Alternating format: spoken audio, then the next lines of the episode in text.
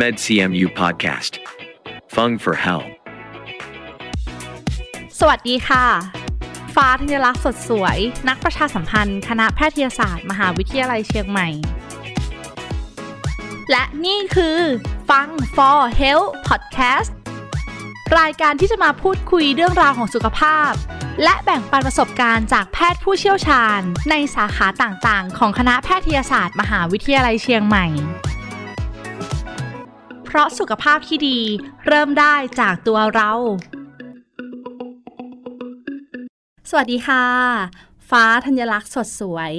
นักประชาสัมพันธ์ คณะแพทยศาสตร์ มหาวิทยาลัยเชียงใหม่ค่ะ ขอต้อนรับทุกท่านเข้าสู่ฟัง For Health Podcast รายการที่จะมาพูดคุยเรื่องราวของสุขภาพ และแบ่งปันประสบการณ์จากแพทย์เฉพาะทางในสาขาต่างๆ ของคณะแพทยศาสตร์มหาวิทยาลัยเชียงใหม่ พอดแคสต์นะคะ เป็นอีกหนึ่งสื่อค่ะ ที่คณะแพทย์มอชอจัดทำขึ้น เพื่อให้ผู้ที่ชื่นชอบในการฟัง และรักในการดูแลสุขภาพ ได้เข้าถึงข้อมูลที่ถูกต้องในการดูแลตัวเอง และคนที่คุณรักค่ะสำหรับหัวข้อที่น่าสนใจในวันนี้นะคะ เป็นเรื่องของยา ซึ่งเป็นหนึ่งในปัจจัยที่สำคัญในการดำรงชีวิต ไม่ว่าจะเป็นการรักษาด้วยโรคใดก็มักต้องใช้ยาเพื่อช่วยให้อาการป่วยทุเลาลง ไม่ว่าจะเป็นอาการปวดหัว ตัวร้อน มีไข้ ไอ เจ็บคอ อาการป่วยเหล่านี้นะคะ เราสามารถรักษาตัวเอง ได้ด้วยการกินยาค่ะ แต่การกินยาอย่างไม่ถูกวิธีทำให้อาการป่วยที่ควรจะหายกลับไม่หายสักที นั่นก็เพราะยาที่เรากินเข้าไปทำงานได้อย่างไม่เต็มประสิทธิภาพ จากการใช้ยาผิดๆนั่นเองค่ะ ซึ่งวันนี้ผู้ที่จะมาให้ข้อมูลกับเราท่านนั่งอยู่ตรงนี้แล้วค่ะ ขอต้อนรับเภสัชกรหญิงอตินาถเปงวง หัวหน้าหมวดเภสัชกรรมทางไกล งานบริการจ่ายยาผู้ป่วยนอก ฝ่ายเภสัชกรรม โรงพยาบาลมหาราชนครเชียงใหม่ สวัสดีค่ะ สวัสดีค่ะ น้องฟ้าค่ะ พี่ค่ะนูนนะคะ พี่นูคะสำหรับยาเนี่ยกินกันมาตั้งแต่เด็ก ๆ แล้วค่ะ แต่เราก็ ยังไม่รู้ว่าการกินของเราเนี่ยถูกต้องหรือเปล่า อยากจะให้พี่นูมาเล่าให้เราฟังก่อนค่ะว่า ข้อมูลสำคัญเลยในการใช้ยาอย่างถูกวิธี เพื่อการรักษาที่สูงสุดเนี่ยค่ะ ควรเป็นยังไงบ้างคะค่ะ ก็คือจริงๆ การใช้ยาที่ถูกวิธีเนาะหรือว่าใช้ยาให้ถูกต้องนะคะค่ะมีอยู่ 5 ข้อค่ะหลักการใหญ่ ๆ เลยเนาะข้อแรกเลยก็คืออันดับแรกเราต้องรู้ก่อนนะคะว่า ยาที่เรากินนั้นนะคะ เป็นยาอะไรค่ะ เพราะว่าถ้าเกิดเราเกิดอาการแพ้หรือเกิดอันตรายจากยานะคะ เราก็จะสามารถช่วยเหลือได้ทันค่ะ ซึ่งชื่อยาตรงเนี้ยค่ะ หมายถึงชื่อยาจริง ๆ ไม่ใช่ชื่อการค้านะคะ ต้องรู้ชื่อยาจริงๆที่ใช่ยกตัวอย่างก็เช่นพาราเซตามอลชื่อที่ถูกต้องถูกต้องเนาะค่ะค่ะหรือในบางประเทศเขาก็จะเรียกว่าอะเซตามิโนเฟนนะคะ คือถ้าใครมาจากต่างประเทศเนาะ แต่ว่าถ้าชื่อการค้าที่เมืองไทยเราคุ้นๆกันก็อาจจะเป็นซาร่าไทลินอนค่ะ ซึ่งบางบางครั้งอะค่ะการจำแค่ชื่อทางการค้าเนี่ยมันอาจจะทำให้เราเข้าใจไปผิดๆแล้วเวลาเราเกิดอันตรายจากการใช้ยาหรือเช่นแพ้ยาอย่างเงี้ยค่ะ เราไปสื่อสารให้คนอื่นอาจจะทำให้เขาไม่รู้และแก้ไขไม่ได้ไม่ทันเวลาเนาะค่ะค่ะ ส่วนข้อที่ 2 ก็คือในเรื่องของวิธีการใช้ยาเนาะก็คือหมายถึงเราต้องใช้ให้ถูกคน ถูกโรคค่ะถูกทาง แล้วก็ถูกวิธีด้วยนะคะ ถูกเวลาและที่สำคัญคือถูกขนาดเนาะถูกเวลาก็จะมีในเรื่องของวิธีการกินยานะคะ อย่างที่เคยเห็นตอนที่เราได้รับยานะคะ ก็จะมีเภสัชกรบอกว่า ยาตัวนี้กินก่อนอาหารนะ หรือตัวนี้รับประทานหลังอาหารอย่างเงี้ยค่ะ ซึ่งอย่างก่อนอาหารเนี่ยเราควรจะกิน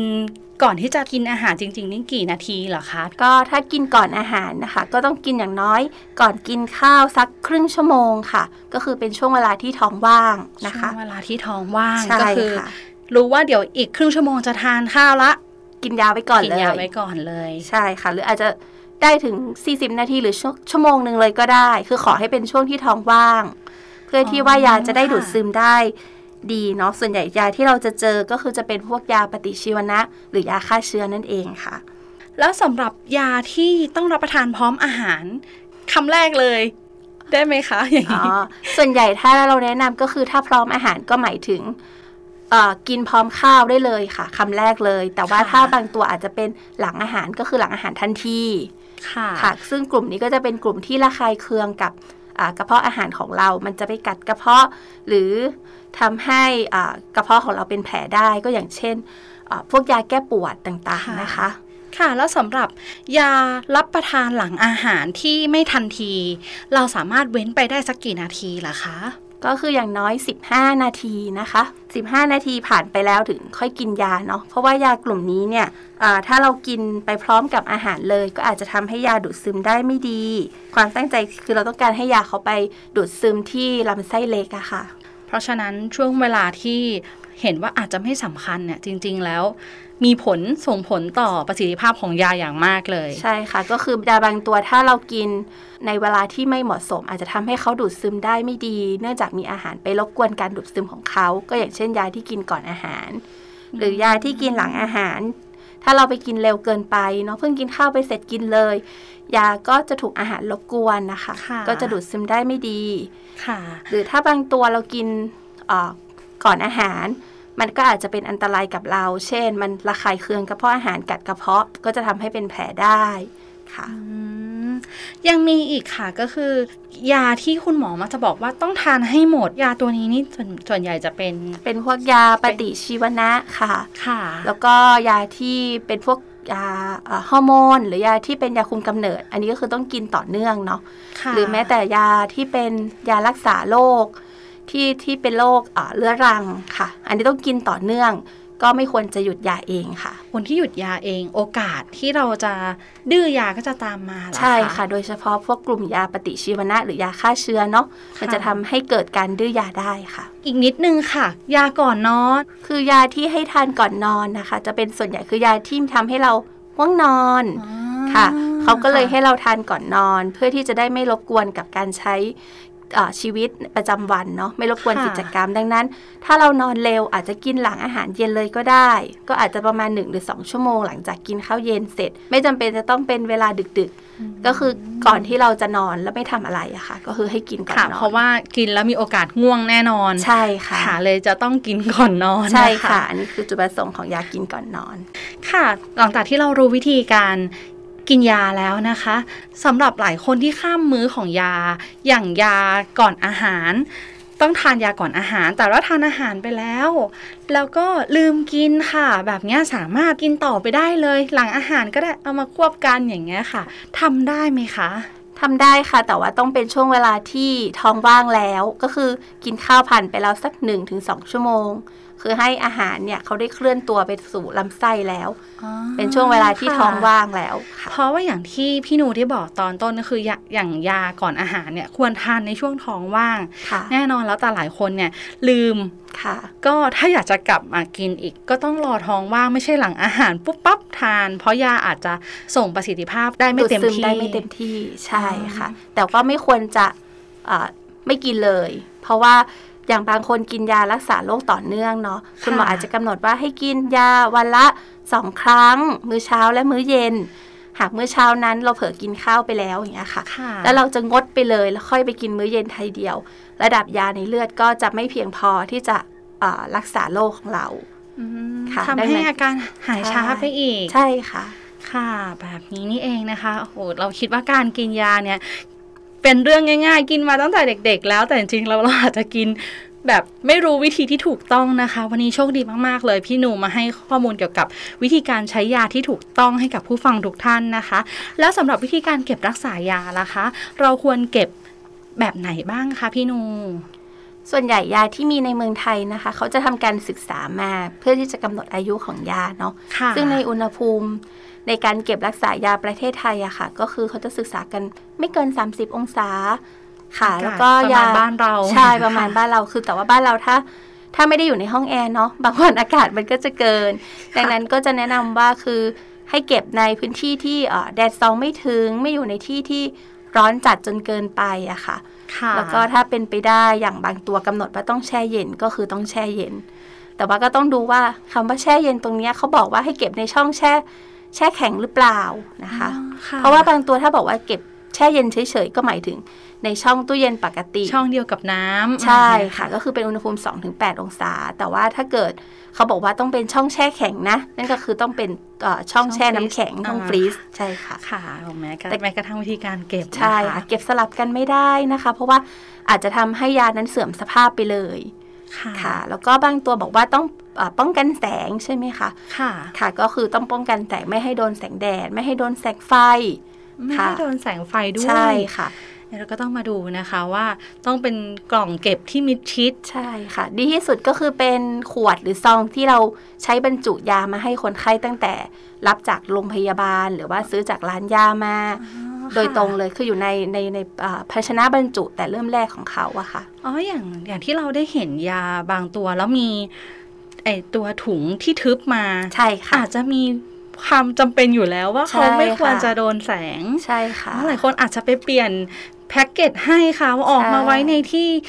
สว่างจ้าอย่างนี้ก็ต้องต้องมีหาข้อถุงมูลซิปที่เป็นกันแสงหรือหาภาชนะบรรจุอะไรที่ทึบแสงมาใส่อ่าแล้วก็อย่างยาที่เดิมบรรจุแผงอยู่แล้วใช่ไหมคะ แต่ว่าค่ะคนไข้บางคนเพื่อความสะดวกอาจจะแกะออกจากแผง ซึ่งตรงนี้ไม่ถูกต้อง เพราะว่าอาจจะทำให้ยาชื้นค่ะ แล้วก็อ่าความคงตัวของยาก็จะเสียหายอายุยาก็จะเปลี่ยนไปอืมประสิทธิภาพของเขาก็จะไม่ดี หรือบางทีก็อาจจะเกิดเป็นสารที่มีพิษทำให้เกิดอันตรายกับคนที่กินยาได้เหมือนกันค่ะค่ะ เพราะว่ายาบางตัวถ้าโดนความร้อน ประมาณสักเกิน 25 องศา บางตัวก็เกิดเป็นสารเคมีอะไรขึ้นมาที่มีผลต่อร่างกายเป็นพิษกับร่างกายได้ค่ะ ตรงนี้เป็นเนื้อหาที่ค่อนข้างละเอียดอ่อนนะคะ อย่างค่ะลูกหลานอาจจะคิดว่า แกะให้คุณตาคุณยายเลยดีกว่าออกจากแพ็คไว้เลยสะดวกใช่ค่ะแต่ในความเป็นจริงแล้วอาจจะทำให้ประสิทธิภาพของตัวยา ลดประสิทธิภาพเสื่อมได้ลงเสื่อมลง ใช่ค่ะ อายุอาจจะไม่ถึงกับที่เราต้องเก็บรักษาไว้ใช้ค่ะ ไม่ควรจะแกะออกจากแผงเนาะควรจะให้อยู่ในแผงยานั้นดีที่สุดเลยค่ะค่ะ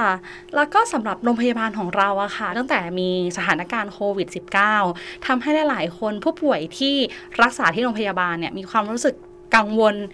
อาจจะไม่อยากเข้ามารับยาที่ต้องรับประทานต่อเนื่องอย่างเงี้ยค่ะ ทางโรงพยาบาลเราเองมีมาตรการอะไรเกี่ยวกับด้านการส่งยา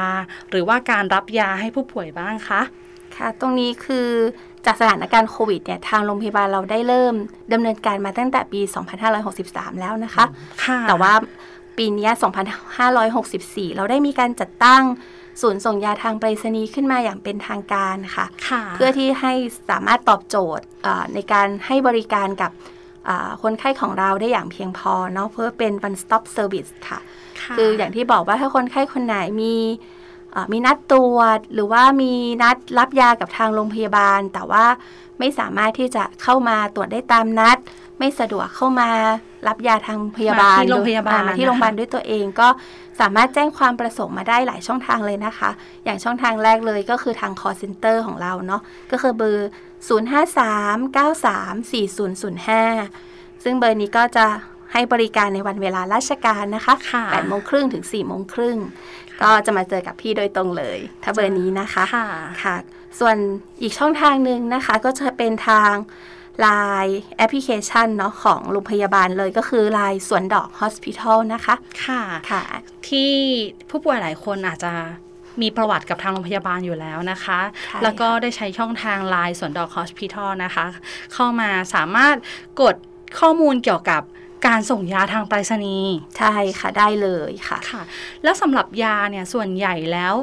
จะส่งได้ทั้งหมดเลยหรือเปล่าคะพี่นุ่นก็จะมีบางรายการที่ไม่สามารถส่งได้นะคะค่ะโดยอันดับแรกที่ส่งไม่ได้เลยก็คือยาที่ต้องแช่เย็น เพราะว่าเอ่อบริษัทที่รับขนส่งให้กับเราเขายังไม่สามารถรับประกันในเรื่องของอาการควบคุมอุณหภูมิในการขนส่งให้ได้เนาะยาที่แช่เย็นอาจจะมีความเอ่อเกิดการเสื่อมได้ในระหว่างการขนส่ง หรือเก็บรักษาในระหว่างการรอขนส่งอะค่ะ เราก็ทำศูนย์นี้ขึ้นมา เกือบหนึ่งปีแล้วสิคะตั้งแต่ 63 จนถึงตอนนี้อ๋อ ศูนย์เพิ่งเริ่มเปิดมกราคม 2564 แต่ว่าช่วงก่อนเป็นช่วงของการทดลองใช่ค่ะในช่วงเป็นของปี 63 นะคะ ใช่ค่ะ เป็นช่วงดำเนินการมาโดยที่ยังไม่มีศูนย์เป็นเป็นเซ็นเตอร์ เป็นเป็นค่ะศูนย์กลางในการที่จะประสานงานกับแต่ละหน่วย แต่ว่าเราก็มีทีมทำงานที่ได้เริ่มทำมาตั้งแต่ 2563 นะคะ แต่ว่าปีนี้ก็และลอกที่ 2 และลอกที่ 3 ก็ค่ะทำให้อัตราอาของปริมาณที่ส่งอะค่ะ ก็ค่อนข้างที่จะสูงขึ้นมาอย่างเป็นสองเท่าเลยนะคะ ถ้าพูดถึงเราตั้งเซ็นเตอร์เนี้ยอยากเป็นทางการเมื่อมกรานี่เองใช่ค่ะจนถึงเดือนนี้ก็ประมาณ 7-8 เดือนนะคะใช่ค่ะแต่อัตราของผู้ที่ใช้บริการรับส่งยาทางไปรษณีย์เนี่ยมีมากถึง 2 เท่าของปีที่แล้ว ค่ะก็เป็นอีกหนึ่งช่องทางนะคะ ที่โรงพยาบาลมหาราชนครเชียงใหม่ของเรานะคะโอ้โหทำขึ้นมาเพื่อที่จะช่วยเหลือแล้วก็สนับสนุนเป็นเซอร์วิสใช่ของค่ะโรงพยาบาลนะใช่คะค่ะ อีกหนึ่งสิ่งสำคัญเลยที่จะทำให้ผู้ที่มาใช้บริการของเรามีความสะดวกสบายมากขึ้นใช่ค่ะแล้วก็ให้มั่นใจนะคะในถึงเรื่องความถูกต้องของการจัดส่งยานะคะ ใช่ค่ะ คือนอกจากที่ว่าสะดวกแล้วเนาะเอ่อในเรื่องของความปลอดภัยจากการใช้ยาของคนไข้เราก็ไม่ได้ละเลยนะคะค่ะของเราก็ยังมีภารกิจในการที่จะติดตามการใช้ยาของคนไข้นะคะเอ่อ ไม่ใช่ว่าส่งแล้วเราก็ลืมคนไข้เลยนะคะค่ะก็จะมีการอ่ากำหนดกลุ่มคนไข้บางกลุ่ม ที่เราจะมีการส่งเภสัชไปโทรพูดคุยสอบถามกับคนไข้ ถึงอ่าวิธีการใช้ยาหรือแม้แต่อาการข้างเคียง การได้รับยานะคะ อย่างที่เราได้เริ่มดำเนินการไปแล้ว ก็จะเป็นคนไข้กลุ่มที่ใช้ยาวอร์ฟารินนะคะหรือยาค่ะละลายริ่มเลือดนะคะแล้วก็ในส่วนของอาบริการอีกส่วนหนึ่งที่ ที่เราได้มีการทำไปแล้วก็คือในเรื่องของการรับยาผ่านระบบไดทูบหรือการขับรถมารับจอดมาจอดปุ๊บรับยาเลยที่อ๋อคลินิก 108ค่ะค่ะ ก็ได้สั่งทำไปแล้วนะคะ แล้วก็มีผู้ใช้บริการเยอะมาก เยอะมากเช่นกันนะคะโอ้โหซึ่งตรงนี้ก็สะดวกสำหรับคนไข้ที่อาจจะพักอาศัยอยู่บริเวณใกล้ๆโรงพยาบาลหรือในอำเภอเมือง แล้วสามารถมารับยาได้ด้วยตัวเองแล้ว มีอ่ามีอาการคงที่เข้าไขอ่าเข้าเกณฑ์ที่สามารถรับยาได้โดยที่ยังไม่ต้องพบแพทย์ค่ะค่ะทางคลินิก 108 ก็ได้มีบริการไดทูตให้โอ้โห ทุกอย่างก็เพิ่มความสะดวกสบายมากขึ้นนะคะ ทางโรงพยาบาลเองก็หาช่องทางต่างๆ เพื่อจะทำให้ผู้ป่วยนะคะ เข้าถึงบริการของโรงพยาบาลได้ง่ายขึ้น สะดวกใช่ค่ะสบายมากขึ้น ลดการที่จะต้องเข้ามาในโรงพยาบาลนะคะ ค่ะ ค่ะ นอกจากนี้นะคะ พี่นูมีอะไรอยากจะฝากถึงผู้ฟังที่กำลังฟังพอดแคสต์สำหรับเรื่องของการให้ความสำคัญกับเรื่องการทานยาค่ะ ค่ะก็อยากฝากคนไข้ว่าถ้าคนไข้ไม่แน่ใจว่ายาที่ตัวเองอาได้รับหรือใช้อยู่นะคะ มีอ่าต้องกินอย่างไร หรือว่าลืมกินแล้วมีปัญหา มีอาการข้างเคียงหรือว่าเอ๊ะต้อง เลื่อนไปกินเวลานี้ได้ไหมหรือหยุดกินได้ไหม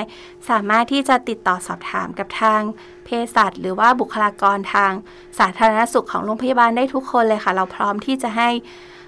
ความช่วยเหลือคนไข้หาข้อมูลให้ หรือว่าช่วยตอบคำถามจากที่คนไข้มีปัญหาได้ แล้วก็หากคนไข้มีความประสงค์ อยากจะส่งยาทางไปรษณีย์ก็อย่าลืมส่วนส่งยาทางไปรษณีย์ของสันดอกด้วยนะคะ โอ้โห ค่ะ วันนี้นะคะ โชคดีมากๆที่ผู้ฟังทุกท่านนะคะ ได้รับข้อมูลเกี่ยวกับการทานยาอย่างถูกวิธี การเก็บยาอย่างถูกวิธี และที่สำคัญยังได้ทราบถึงบริการของทางโรงพยาบาลนะคะสำหรับวันนี้ต้องขอบพระคุณมากๆเลยนะคะค่ะสวัสดีค่ะ สวัสดีค่ะ และที่สำคัญนะคะ ต้องขอขอบคุณผู้ฟังที่อยู่ด้วยกันตรงนี้ นอกจากนี้ทุกท่านยังสามารถติดตามข่าวสารของคณะแพทยศาสตร์ มหาวิทยาลัยเชียงใหม่ ได้อีกหลากหลายช่องทางค่ะ ไม่ว่าจะเป็นบนเว็บไซต์ Facebook YouTube Twitter Instagram b l o g d i t เพียงพิมพ์คำที่ช่องค้นหาว่า medcmu med cmu เพียงเท่านี้ค่ะ ก็จะมีข้อมูลข่าวสารเกี่ยวกับสุขภาพ และการดูแลตัวเองอีกมากมายเลยค่ะวันนี้เวลาหมดแล้วดิฉัน ฟ้าธัญลักษณ์สดสวย